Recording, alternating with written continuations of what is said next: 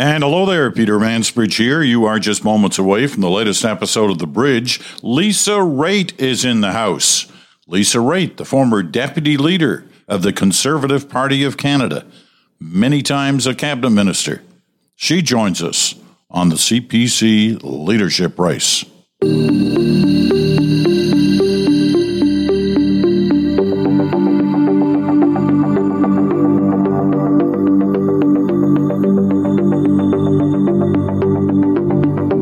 The things I like best about this time of year is convocations. This is the opportunity through school, through university, when the graduation approaches. And universities, for, well, much of the last month, depending on where they are in Canada, have been marking their convocation date when students graduate. And after the last couple of years, this is uh, a big moment. You know, I remember last year when our son Will graduated. University of Toronto, political science. We'd been waiting all his life for this moment. He certainly had. And, you know, we were proud parents. Neither one of us went to university.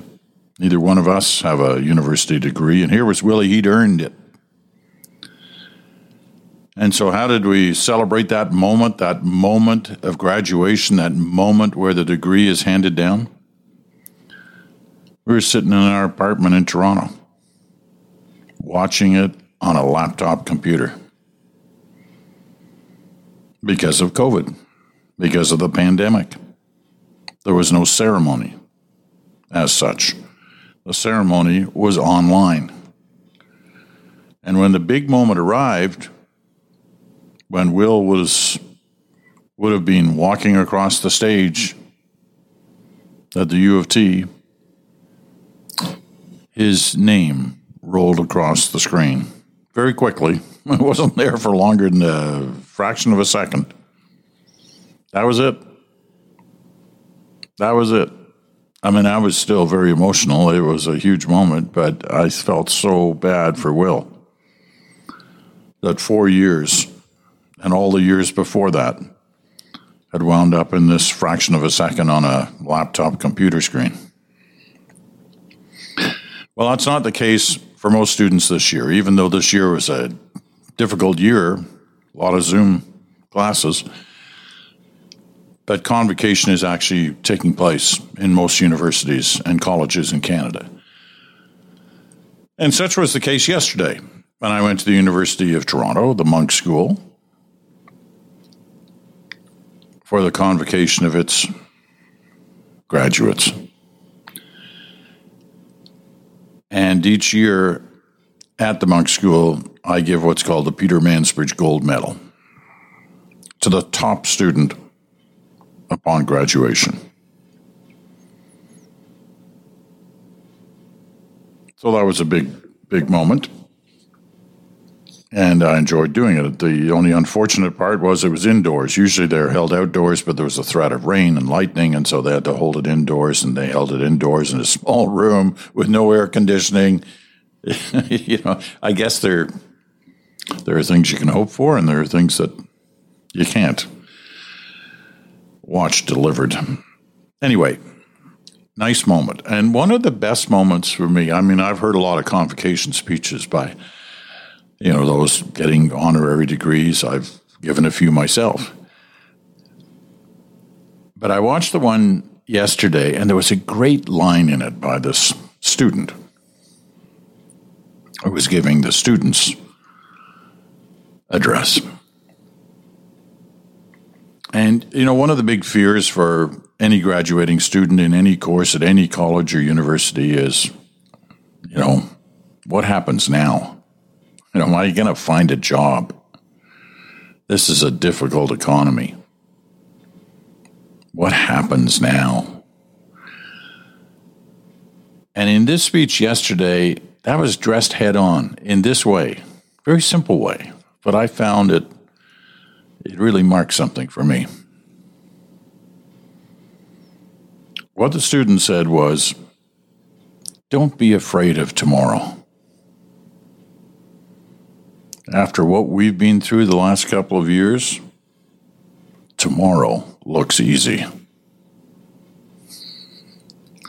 You know, great attitude and so true. Look what they've been through. They've been to university taking courses on Zoom or some other mechanism to watch their teachers. In some cases, they never met their profs.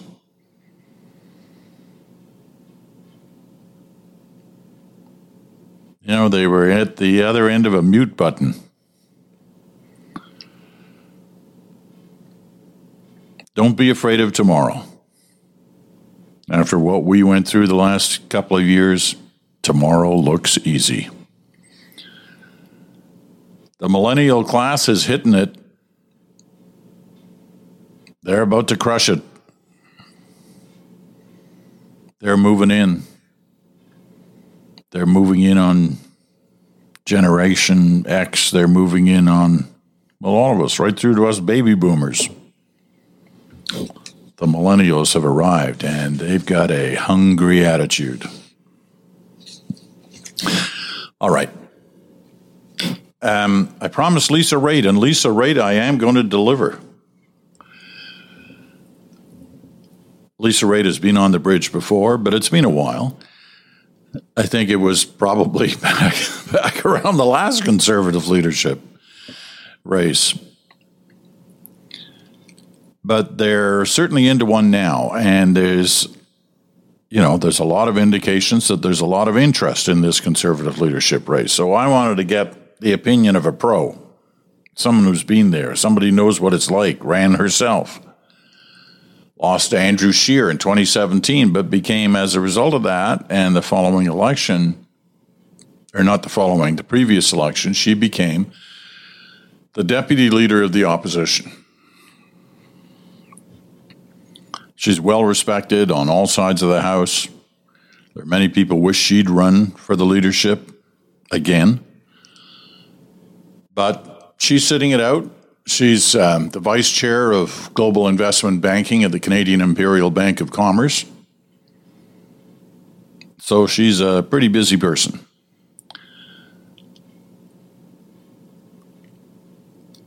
Lives in um, Toronto, has roots in Milton, Ontario. Yesterday, I tracked her down in Halifax where she was visiting her son, one of her sons. And it's kind of funny, actually, where I tracked her down. She was having breakfast in a little uh, kind of diner in Halifax. And it was noisy in that diner, but we wanted to talk. So I won't tell you until the end of this conversation where we ended up doing the interview from. But it works out fine and the audio is great, so you don't need to worry about that. But let's get into it. Lisa Raitt on the situation inside the conservative leadership race right now as we head into the summer of 2022. The vote takes place in September. Are you ready for this? I'm ready for this. So let's get at it. Here's Lisa Raitt. Lisa, why don't we start with you kind of declaring where where you're at on this uh, campaign? Uh, do you have a, a, candidate in the race, a dog in the hunt, a horse in the race, whatever? Do you have any of that? So I'm not going to actually mark my ballot until I get my ballot. I'm still watching everything. I know where I'm leaning towards, but I'm not going to come out and endorse anybody because just given the role I have with CIBC, it's not prudent to start declaring for one or the other. Um, but I'm watching very carefully. Like I'm, I'm watching what's happening, and I think what is happening is really important to the conservative movement. You know all these candidates, right? I do. Uh, actually, uh, do I? So Leslyn, in passing, uh, Scott Aitchison for sure, and Patrick and and uh, Pierre and and Charest. I do, and Roman. I know Roman a little bit too. Okay, so you have you have knowledge of all of them. Tell me, tell me this. Uh, there's this assumption on the part of a lot of the media, not all of the media, uh, but a lot of the media that this is all it's all over already. That uh, Poilievre. Yeah you know, ha- has won this and possibly on the on the first ballot. Do you subscribe to that? I don't. I don't. And I think uh, there's a long period of time between now and September 10. And I think that is going to be important for these candidates for sure. They're going to be they're going to be out there trying to get those memberships for people, first of all, to go ahead and, and vote, because that's going to be an important piece. But secondly, you want to get that second vote, and we'll see what ends up happening. But I think Pierre's campaign is certainly letting everybody know that they think it's over. Is that a good thing to do? Sure. If you're the front runner and you want to scare people and start having them doubt whether or not they should be supporting a certain care, uh, a certain I was going to say character. That's not very fair. Uh, a certain uh, candidate, uh, like what happened, I guess, most recently with two MPs switching over from Patrick to Pierre. Right. Uh, I guess the the danger in this is that it's not all about memberships. It's this it's a system where memberships sort of guide you to points, but don't necessarily they don't equate uh, by a by a long shot. So uh, things can get mixed up in that. I would agree, and and the deal is, is that it's 338 constituencies across Canada that get 100 points each, and these memberships are not equally distributed throughout these 338 places. So some places may have 100, some places may have 10,000 and the sheer number of memberships you sold in the 10,000 place gets you as many votes as you can get in the uh, in the 100 point place. Well, it, it, one thing is clear: they've sold hundreds of thousands of memberships between the various candidates, and on yeah. you know on the face of it, that sounds great. It's you know democracy in action. It's giving lots of people the opportunity to vote, but it also seems you've been sort of raising the specter. There's uh, there's a potential for problems when you're dealing with that many memberships. There's a lot that can go wrong, and maybe I'm being uh, too much of a negative person when it comes to stuff like this. But you know, we ran LEOC back in 2020. It was during COVID. We had a really hard time getting all those ballots out, making sure that they were sent to the right addresses, making sure that they were verified and I'm sure that they're going to have the same problem, but on a much bigger scale. You know, 600,000, if that's the number of memberships, is a lot more than the 250,000 that we had to deal with. However, that being said, Peter, um, CPC has assured everybody that they've got it under control and in hand, and I hope they do. They got a lot of people working on that. I mean, 600,000 is. that's a lot of memberships if you're if you're doing an actual vetting of all this this is what my concern is. It's a big number. I looked at what Elections Canada ended up having, and they had to send out 1.2 million ballots in the last general election. And that's, they have a full Elections Canada to do that. They have a big, big staff. So CPC would have to staff up, but I understand that they, they, um, they have it under control.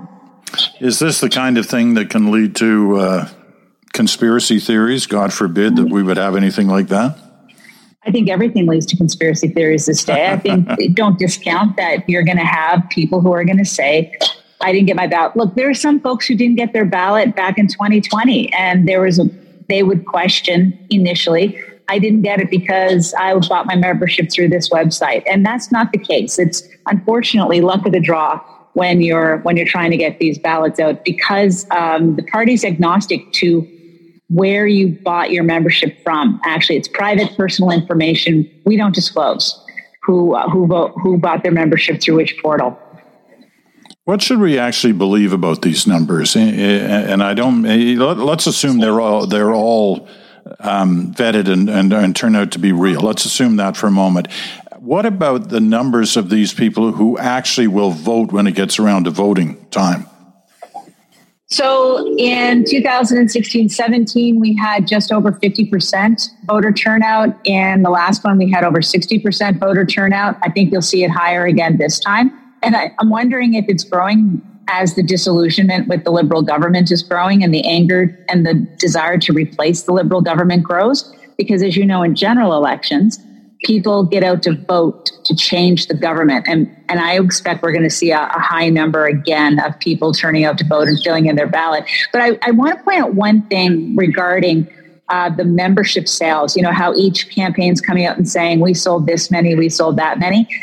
the party, I don't think, can ever actually verify for you how many memberships were sold by each candidate due to privacy reasons. I, I, don't think they have the ability to do that. So these may just be claims, numbers that are claimed by the individual campaigns that really can't be verified for privacy reasons. That's interesting. I hadn't realized that, but that puts a totally different perspective on whatever numbers the party eventually does put out. It doesn't necessarily mean it's going to say, you know, candidate X sold this many can- uh, memberships. What yeah. Yeah, we weren't going to do that back in in in 2021. So I'm wondering if they're going to do that this time. Tell me about the front runner because obviously uh, you know Pierre Poilievre. You served in cabinet with him. You were in that that caucus for uh, more than ten years uh, with him. What, yep. what is he like? Because it, it's hard to to watch from afar and try to figure this guy out. He's a very dynamic speaker. He's, he loves to get in the, with the cut and thrust. Um, is he a team player? Yeah, yeah, he is. I mean, he's measured, and he's certainly um, Peter's a Peter. Pierre's a very hardworking individual, extremely hardworking. Probably one of the ones um, that I would deem as one of the more um, hardworking individuals. But it not necessarily always about the party. He certainly has his own vision that he wants to make a case for within caucus. Sometimes he wins, sometimes he doesn't. But he put in a lot of effort when he was finance critic and, and treasury board critic because those are things that he cares about. And those are the things that he has done reading on. When you move into opposition, you do have a lot more time. And and on the other side of it, you also have more responsibility to do your own research because you're not staffed up the way you were when you were a government MP. And as a result, he has done self study. And those things that he has been self studying are now coming to the fore with respect to his, his um, I guess, his platform, the way it's come out. You know, he obviously. Um, he know he, he obviously knows how to give direction when he's dealing with himself can he give direction when he's dealing with others? What do you mean by that? Well, I mean, a leader. A leader's got to lead, right? They they, they have to um, uh, have the ability to get other people to come along with them on the path that they're taking them the the party on. Um, yeah. And sometimes that works, sometimes it doesn't. And if he's been if he's been a guy who's been very single focused on what he wants to accomplish, mm-hmm. um, as opposed to necessarily the, the what the party's trying to accomplish. Does that make for a good leader? So, yeah, he's been single focused on the kinds of things that he cares about in order to shape the overall policy of the party, which I think he has done successfully through caucus. And my observation would be that in caucus, um, he he advocates strongly and he wins a lot of the battles. So can he lead? Yeah, I think he can sway caucus. I've seen him do it, and I think he can bring them together and go forward. But the leader gets to pick the path. The leader gets to pick the policies, the platform, and what you're seeing in leadership should be carefully watched because that's what is going to be showing up in a Conservative Party of Canada platform. Because if you, you know, this is nothing peculiar to uh, Pierre Poilievre, but in a in a leadership campaign, when you're when you're running for uh, you know, a, position within your own party, you can say one thing, and history has shown that when you then take that beyond the party to the people of the country at large, you can sometimes uh, pivot, as they say in politics, and change your mm-hmm. change your view on subjects. Is this a guy who's because he, he has definitely taken some very hard uh, stands on certain issues? Uh, and people wonder, well, you can never take that to the country. So he's obviously going to pivot. Is is there pivot in the in the way you spell Pierre Poilievre? No, no, and I don't think it would be a pivot. I think it would be a reframing. And I guess is that? And I, am going to give you an example. okay. I'm going to give you an example of it that happened in the Liberal government. The Liberals ran in 2015. This will be the last time we have a first past the post election. We all remember that, and that got a lot of Green Party voters and it got a lot of NDP voters. Well, suddenly after they went through their process, no, that's not going to happen after all. So, I mean, this happens a lot in politics. It doesn't matter if you're conservative or if you're liberal it's a reframing of the issue. After you've discovered certain things, therefore you can do this or that. You know, when you become government, you look at the books and say, oh, I would have loved to have all done all these spending things, but they left us in such a mess, I can't do it.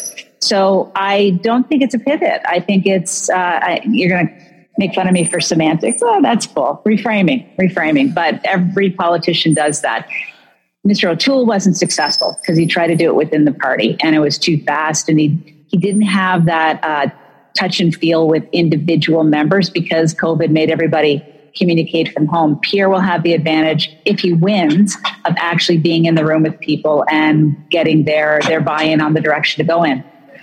Um, okay, if I accept your your change from pivot to reframing and accept that other parties have done it, which I do, yeah, uh, okay. is it is it an honest way to do politics? Ooh, that. Uh, because I think the assumption is that people people believe or they don't believe you. They they don't think you're going to do what you say you're going to do when you're just running for the party and then you're going to take that to a different level when you're running for the country. Correct.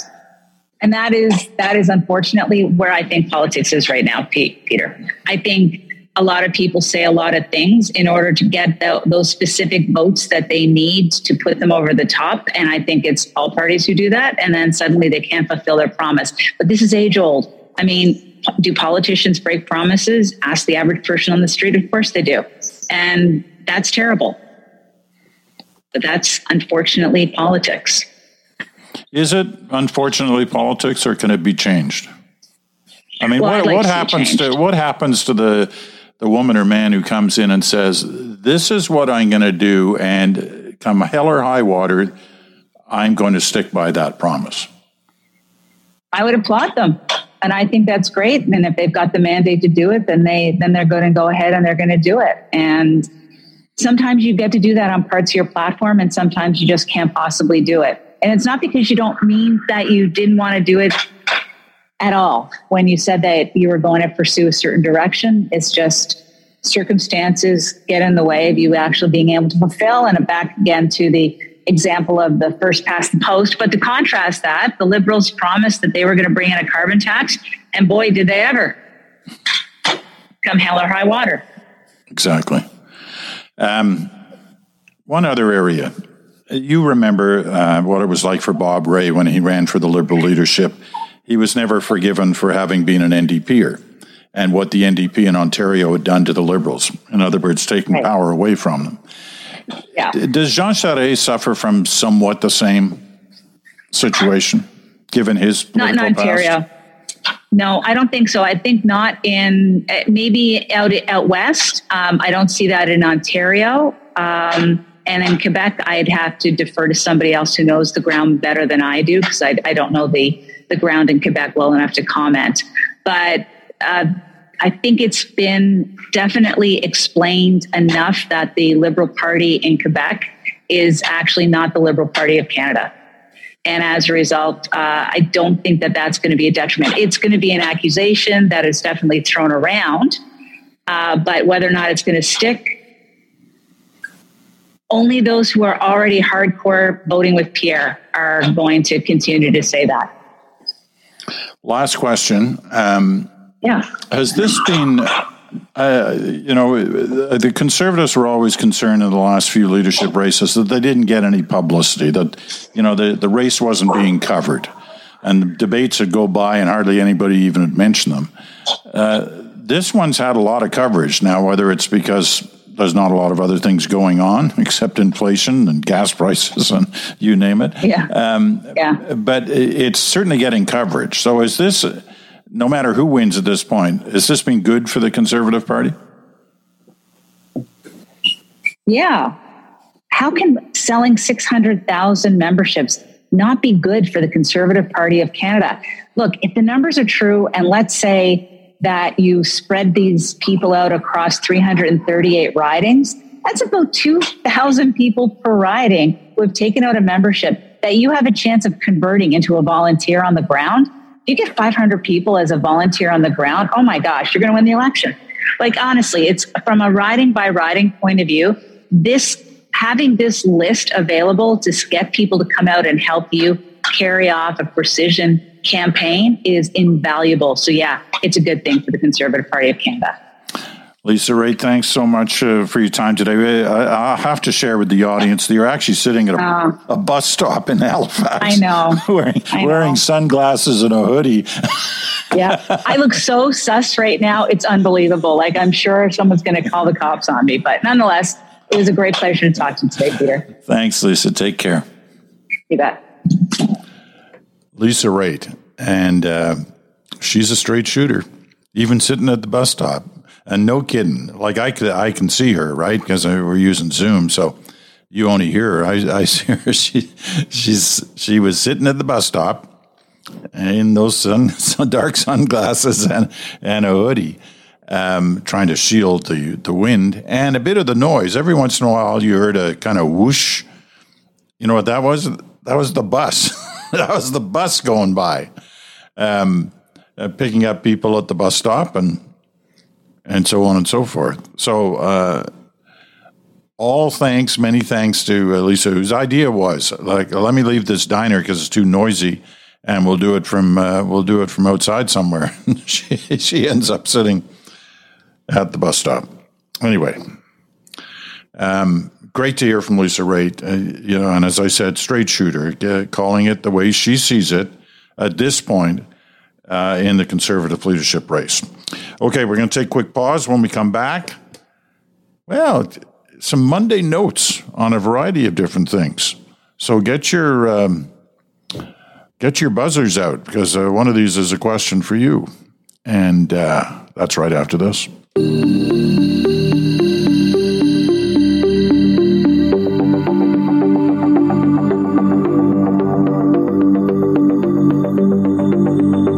Welcome back. You're listening to The Bridge on Sirius XM, Channel 167, Canada Talks, or on your favorite podcast platform. And wherever you're listening from, glad to have you with us on this uh, Monday.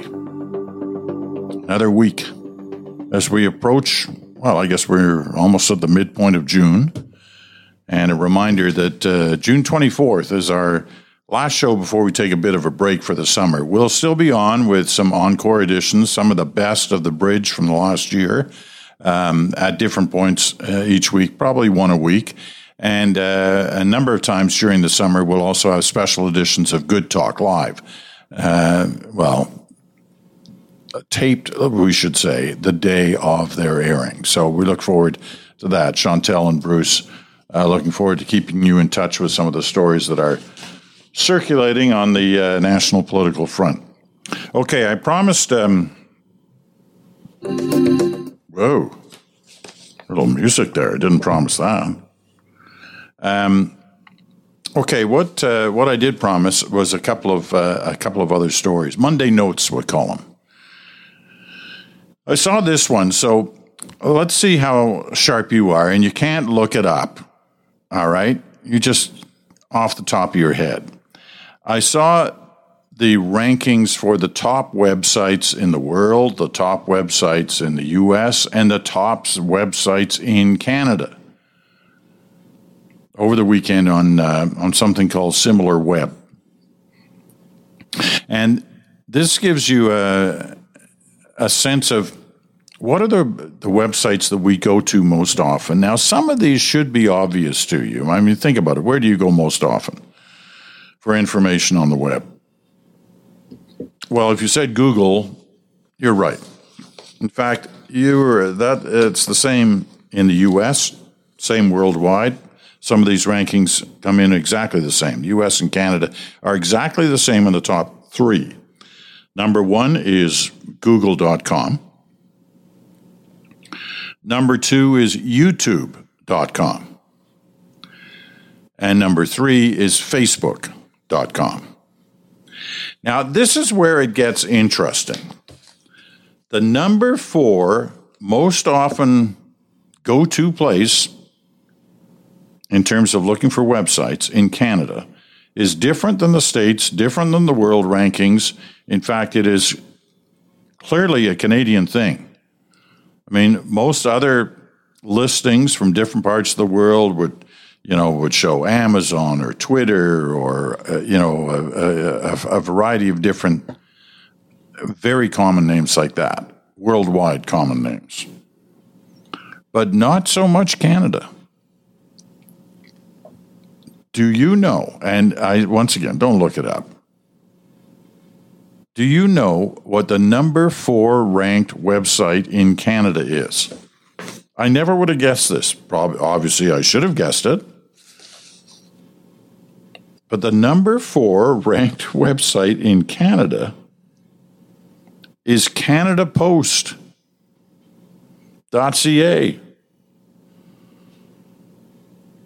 Canada Post, Post Canada.ca.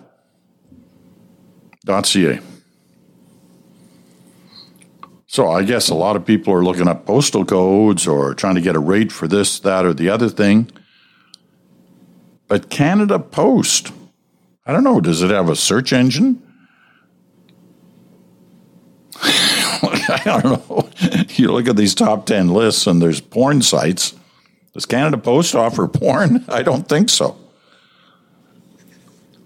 But it's right there, number four in Canada. Number, I'm not going to run through the whole list, but number five, just so you know the top five list Google.ca. So a version of Google.com, but Google.ca. So just like the Canada Google. There you go. I found that fascinating. That Canada Post was up there. For all the stuff we say about Canada Post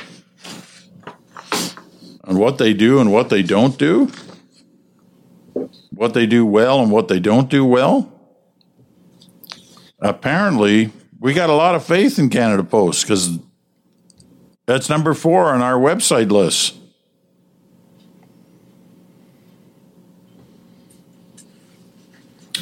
Okay, a different topic. You know, in the last six weeks, two months, where COVID has sort of you know, not become the dominant issue that it was before in terms of what we talk about, certainly on the bridge, but also in general conversation. And when you go out, most people you see are not wearing masks. Perhaps they should be, but they're not. And we sort of listen to the COVID news when it comes out and the numbers, case numbers. And yet, we all know people who've got COVID, right? We all know that, who've either got it now, had it, got through it, five days, seven days, two weeks. Most cases are, hate the word mild, but they're mild compared with what they were a year ago. But do you believe the numbers you're hearing? Well, you probably shouldn't, because looking at a new study that was done by a professor of epidemiology at the uh, City University in New York City. Dennis Nash is his name. And uh, this is not going to surprise you, I don't think. But it's basically that the COVID numbers we're hearing on case counts are way below what they actually are. And why, uh, why is that the case? because most people aren't reporting it. You know, you got friends when they realized they had COVID, they took the test, the rapid test, they took it at home. What'd they do? Did they immediately phone some central records place and say, I've got COVID, it's proved? And you're added to the list? No, I don't think they have done that. Certainly the people I know haven't done that. They just dealt with it.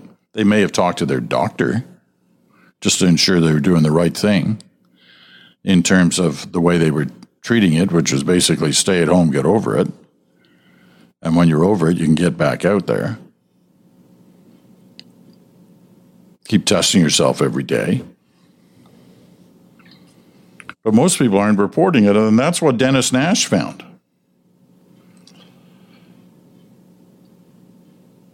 No one knows for sure, and that multiplier will vary, but at this point, if you see a daily local case count of, say, a thousand, some data suggest it's reasonable to figure the actual count is likely somewhere between 3,000 and 31,000.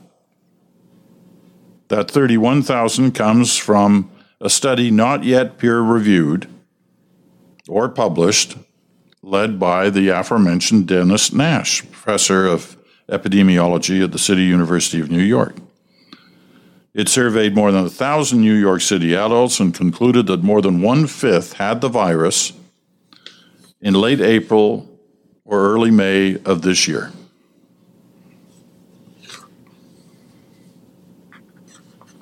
So that's a big difference, right? It's still out there. And we keep seeing that, and we keep reminding ourselves of that. And you know, I was at, I told you I was at that indoor convocation yesterday at the University of Toronto. Most people were not wearing masks. I was wearing a mask for a bit of the time, not all of the time. I should have worn it all the time, but I didn't wear it all the time. So now I'll monitor myself very carefully over these next few days and see what, if anything, happens.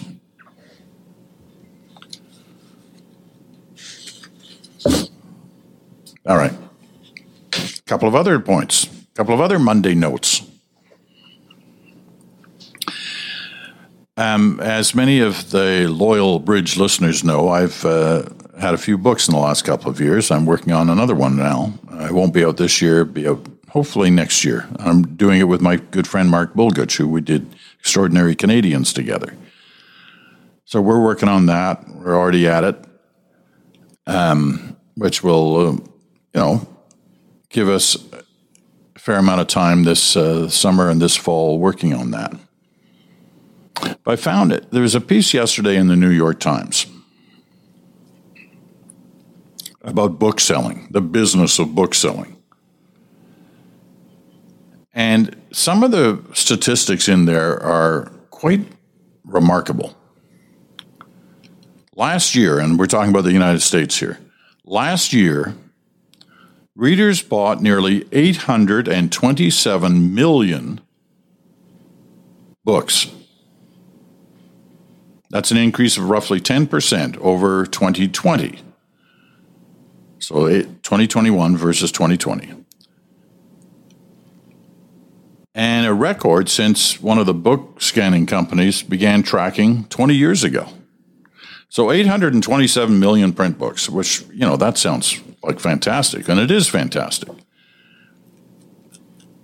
Here's the challenge, though. It's one thing for well known authors to be able to sell their books. And also by some new or lesser known authors. there it's gotten much harder. With the exception of surprise runaway bestsellers, and they mention a book called Where the Crawdads Sing, for example. Is that what it says? Whatever it is, I haven't heard of it, uh, which is, is more a reflection on me than anybody else. And books by celebrities, Matthew McConaughey I had a book last year, did very well. Most writers f- fail to find much of an audience. Of the 3.2 million titles, the BookScan, that's one of these tracking agencies, followed in 2021. 3.2 million new books. This is in, once again, reminder, this is in the US. Fewer than 1% of the authors sold more than 5,000 copies. Fewer than 1% sold more than 5,000 copies. Now, 5,000 copies in the US is like 500 copies in Canada if you use the 10 to 1 ratio, which, you know, we tend to. Now, I don't know whether that's the case in Canada, that fewer than 1% sell 500 copies. That would scare me a lot because I know what goes into writing a book. It's a lot of hard work. But in Canada, the number 5,000 is, is what's regarded as a bestseller. Doesn't sound like a lot of books to be a bestseller, but that's what it is. And now you get some understanding of why. It's hard, it's tough to sell books, especially if you're a new author, not well known.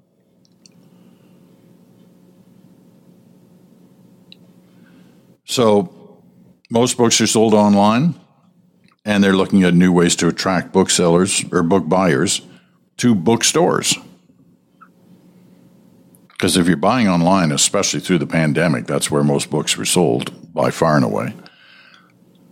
But if things are opening up, there's nothing like a great bookstore to sort of get into and kind of feel the book.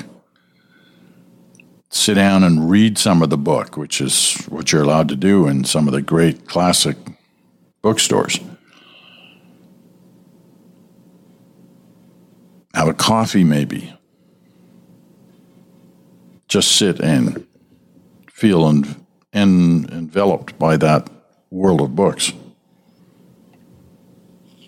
Anyway, I thought you uh, this is a much longer article, and as I said, it's in the New York Times the, yesterday, uh, or is it a couple of days ago? It's in the last few days. It's called "A New Way to Choose Your Next Book" by Alexandra Alter and Elizabeth Harris. So you might check that out.